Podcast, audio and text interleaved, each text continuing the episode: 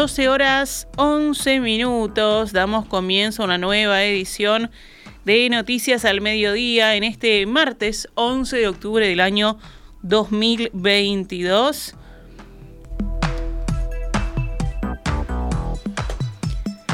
El Senado aprobó la citación al ministro del Interior, Luis Alberto Gieber, al secretario de Presidencia, Álvaro Delgado, y al prosecretario Rodrigo Ferrés para que concurran este miércoles desde las 15 horas en régimen de comisión general por el llamado caso Astesiano, en referencia al ex jefe de seguridad presidencial y ex custodio personal del presidente Luis Lacalle Pou, Alejandro Astesiano, imputado de varios delitos por integrar una organización que falsificaba documentos para vender pasaportes a ciudadanos rusos. Es la oportunidad de que el gobierno nos diga toda la verdad, dijo el senador del Frente Amplio Alejandro Sánchez, quien alertó que una organización criminal se reunía y tomaba café en el cuarto piso de presidencia. Sánchez se refiere a lo que indicó la fiscal del caso, Gabriela Fossati, en la audiencia de formalización del caso contra Astesiano acerca de que se reunía con sus cómplices en su oficina de Torre Ejecutiva, sede de la Presidencia de la República. El senador de la oposición señaló impericia, errores e irregularidades que llevaron a poner a un delincuente en acceso a información sensible. Sánchez dijo que Astesiano y sus cómplices pueden tener vinculaciones con la mafia rusa y calificó la situación que vincula a la sede de presidencia como la cueva de Alibaba, en referencia a que una decena de funcionarios de la seguridad presidencial fueron cesados tras constatar que tenían indagatorias policiales en su legajo. No sabemos cuántos más están vinculados con Astesiano, dijo Sánchez, y reiteró que ahora el gobierno tiene la oportunidad de decir toda la verdad. Necesitamos información veraz, concluyó.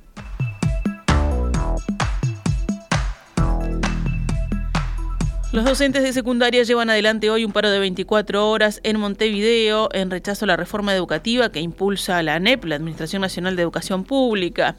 La medida fue convocada por la Asociación de Docentes de Educación Secundaria, ADES Montevideo, sindicato que además definirá hoy si continúa la huelga comenzada días atrás. En ese marco, el presidente del Consejo Directivo Central de la ANEP, Robert Silva, instó nuevamente a las familias y alumnos capitalinos a no faltar a la jornada escolar, como ya había hecho semanas atrás en una instancia similar. Los liceos de Montevideo están abiertos y la asistencia de docentes ha llegado al 60% la semana pasada, cuando inició la huelga, con centros en donde concurre el 90% de profesores. Exhortamos a las familias y a los estudiantes de la educación pública a ir a clases, escribió en Twitter en la mañana de este martes. FENAPES además decidió realizar un paro de 48 horas la semana del próximo lunes 17 de octubre, aunque la fecha exacta aún no está cerrada. El presidente de la federación, José Olivera, ratificó la gravedad de que la NEP haya resuelto aplicar la transformación educativa en séptimo, octavo y noveno en conjunto, sin respetar el derecho de los estudiantes a culminar el ciclo dentro de la propuesta programática que venía, según consigna subrayado. Hay dificultades en formación de educación, dificultades en secundaria, en UTU. Podemos estar ante un año lectivo 2023 muy conflictivo en sus inicios por estos mismos problemas que estamos denunciando ya en este mes de octubre, aseveró el dirigente sindical. Cambiamos de tema. El ex director de turismo, Martín Pérez Banchero, en entrevista que dio en Desayunos Informales de Canal 12, apuntó contra el subsecretario de Turismo, Remo Monseglio, a quien acusó de ser una máquina de cobrar viáticos sin sentido. Monseglio va a la comisión investigadora y me acusa a mí de no cumplir determinados parámetros de conducta. ¿Qué parámetros de conducta? De, parámetros de labor. No recorrer el país, por ejemplo. Eso es falso. Primero, no es un parámetro.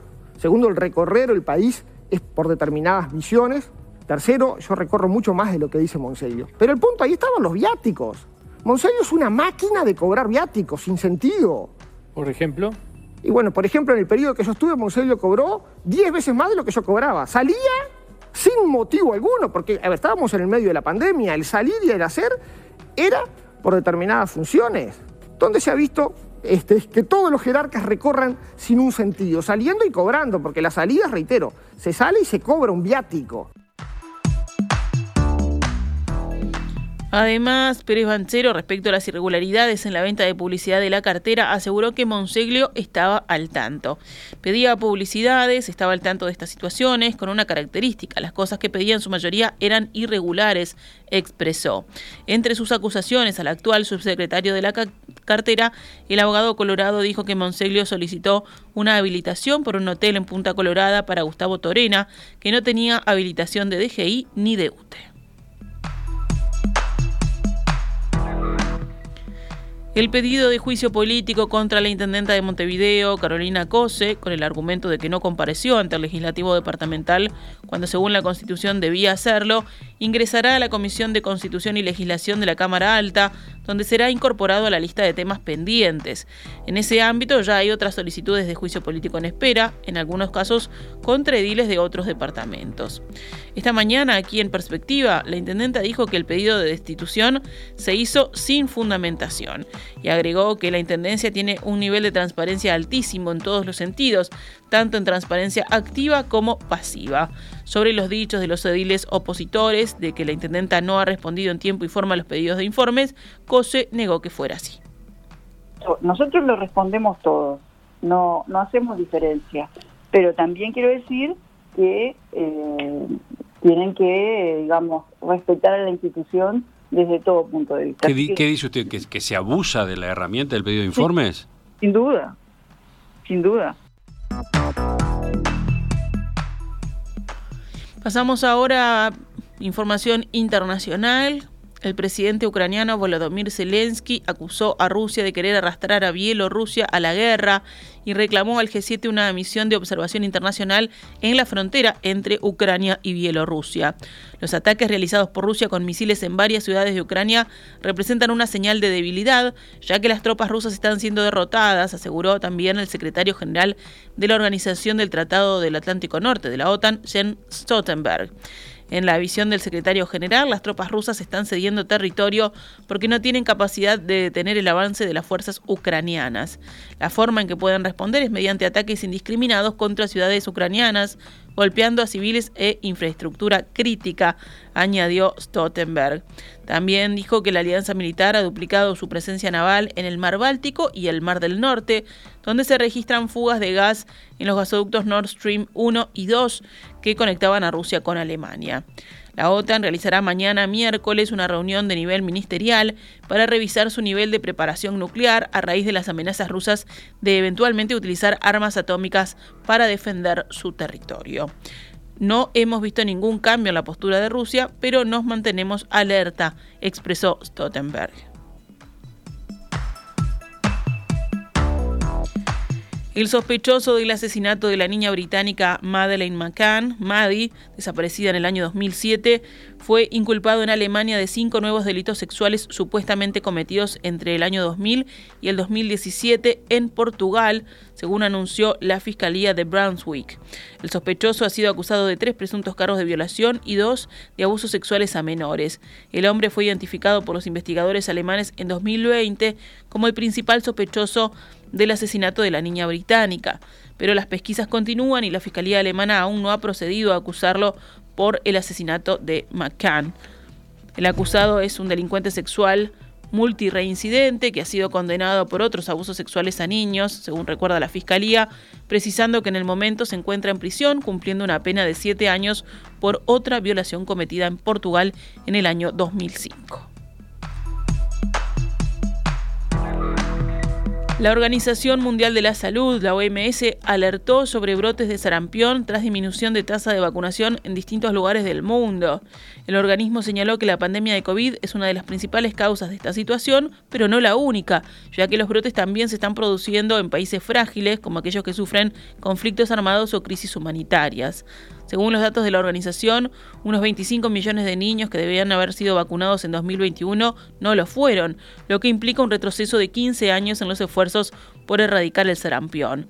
Estamos hablando de una de las enfermedades más infecciosas que existe, en la que solo un infectado puede contagiar a otras 12 de, de 12 a 18 personas, lo que muestra el importante riesgo de propagación, dijo en rueda de prensa la directora del Departamento de Inmunización de la OMS, Kate O'Brien.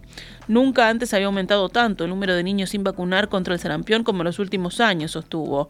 Los expertos de la OMS están alarmados porque los brotes de sarampión están creciendo no solo en número, sino también en tamaño, y han advertido que esto puede causar la muerte de niños si los gobiernos no lanzan campañas de vacunación rápidamente. La OMS tiene constancia de brotes de malaria también en 26 países en los últimos 12 meses, en particular en Asia y África.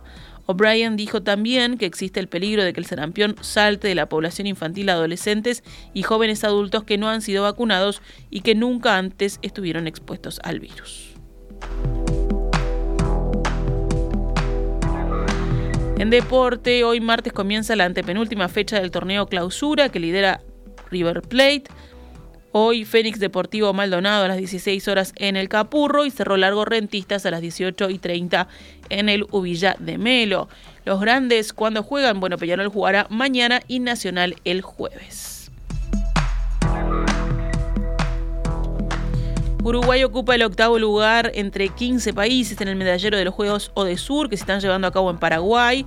Quien lidera la nómina es Brasil con 186 medallas, de las que 82 son oro. Detrás de Brasil figuran Colombia, Chile, Argentina, Venezuela, Ecuador, Perú y octavo Uruguay con 23 medallas, seis de ellas de oro, todas estas en remo. Uruguay también consiguió hasta ahora seis medallas de plata obtenidas en remo, vela, ciclismo en ruta y karate y 11 de bronce por remo, karate, taekwondo, físico-culturismo, tiro deportivo, boxeo, rugby, ecuestre y baloncesto. Además, la selección sub-20 femenina de Uruguay irá este martes por la medalla de oro de los Juegos de Sur, allí en Asunción de Paraguay, cuando se enfrente a Venezuela en la final del torneo. El partido por el escalón más alto del podio se jugará desde las 16 horas en el complejo del Comité Olímpico Paraguayo. La celeste que dirige Daniel Pérez llegó a esta instancia tras ganar los dos partidos de su serie ante Argentina 5 a 1 y ante Colombia 2 a 0. Ante las cafeteras, además, el segundo gol fue de Belén Aquino, la capitana del equipo y abanderada de la delegación uruguaya en los Odesur 2022, quien con este tanto se convirtió en la máxima goleadora histórica de la categoría sub-20 de la selección al llegar a 20 tantos en 18 partidos.